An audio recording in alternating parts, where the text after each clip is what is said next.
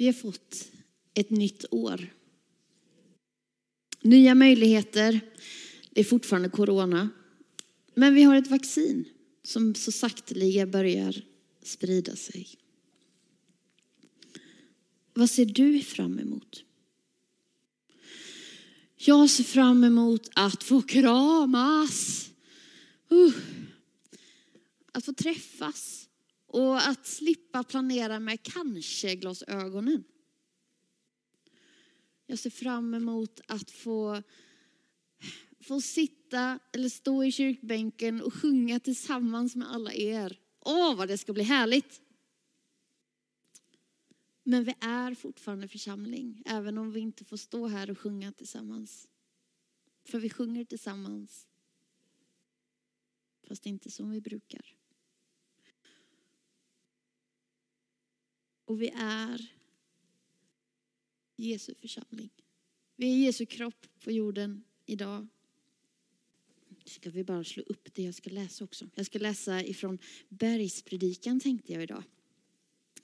Eh, det är ett ställe i Bibeln som jag tycker är väldigt, väldigt, väldigt nyttigt för mig att höra ibland. För att jag kommer på mig själv att jag inte riktigt,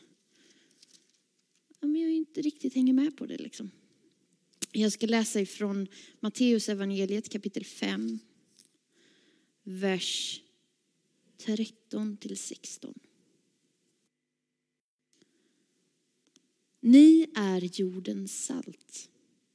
Men om saltet mister sin kraft, hur ska man få det salt igen?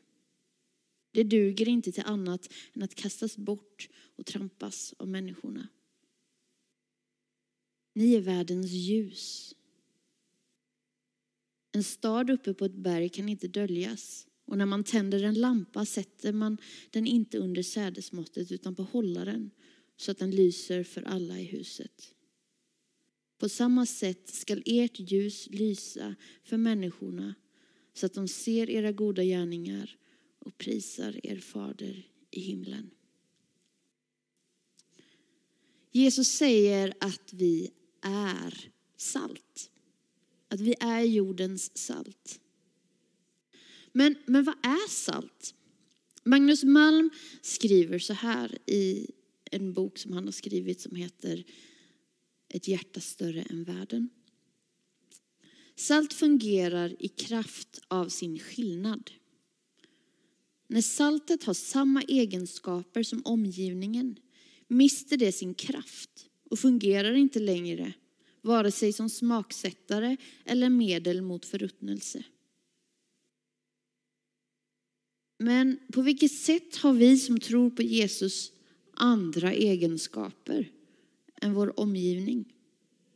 Vi är ju alla människor.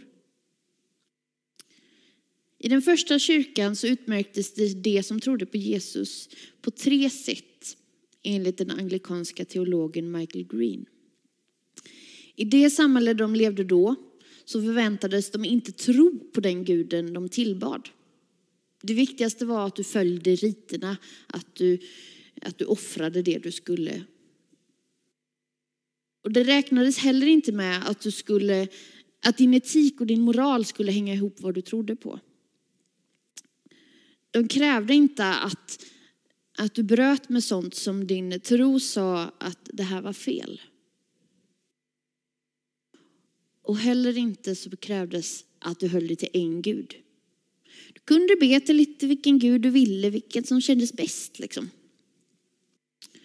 Och vad som passade dig idag. Är det här något vi känner igen idag? Lite kanske. Att tro på Jesus är att tro på en Gud som kom ner till oss, som dog och övervann döden för var och en av oss. För att vi ska kunna ha en relation. Gud och jag, Gud och du. Att tro på Jesus betyder att det finns det som är gott och det finns det som inte är det. Och vi får be om urskiljningsförmåga.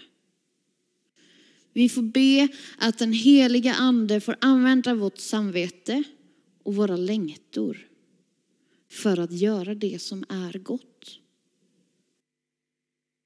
Och Gud är den levande guden.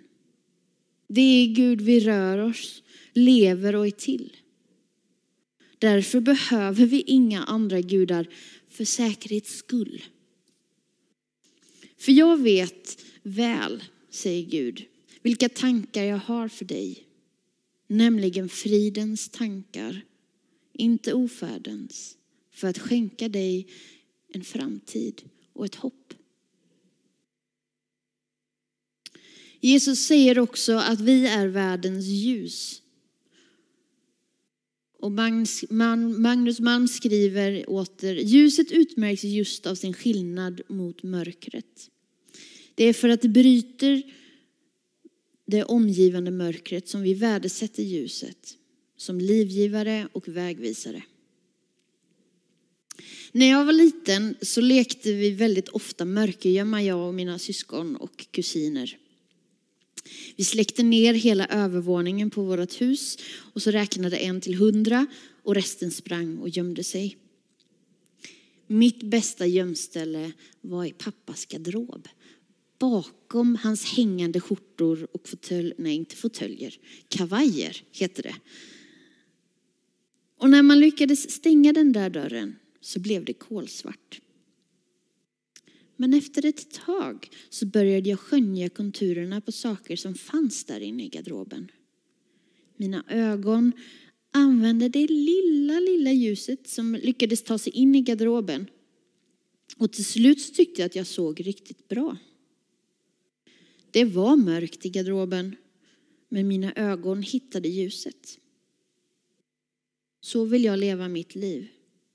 Även om det känns mörkt och hopplöst så vill jag leta efter ljuset. För Jesus säger att han är världens ljus. Ett ljus där mörker inte finns.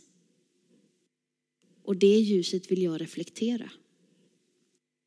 För jag tror att vi har liknande förhållande till Gud som månen har till solen. I sig själv så lyser inte månen, men när solens ljus träffar månen så lyser månen så vackert. Därför är vi ljus. För Jesus är världens ljus och ljuset lyser i mörkret och mörkret har inte övervunnit det. Så. Vi är jordens salt och ljus. Jesus säger också att en stad uppe på ett berg inte kan döljas.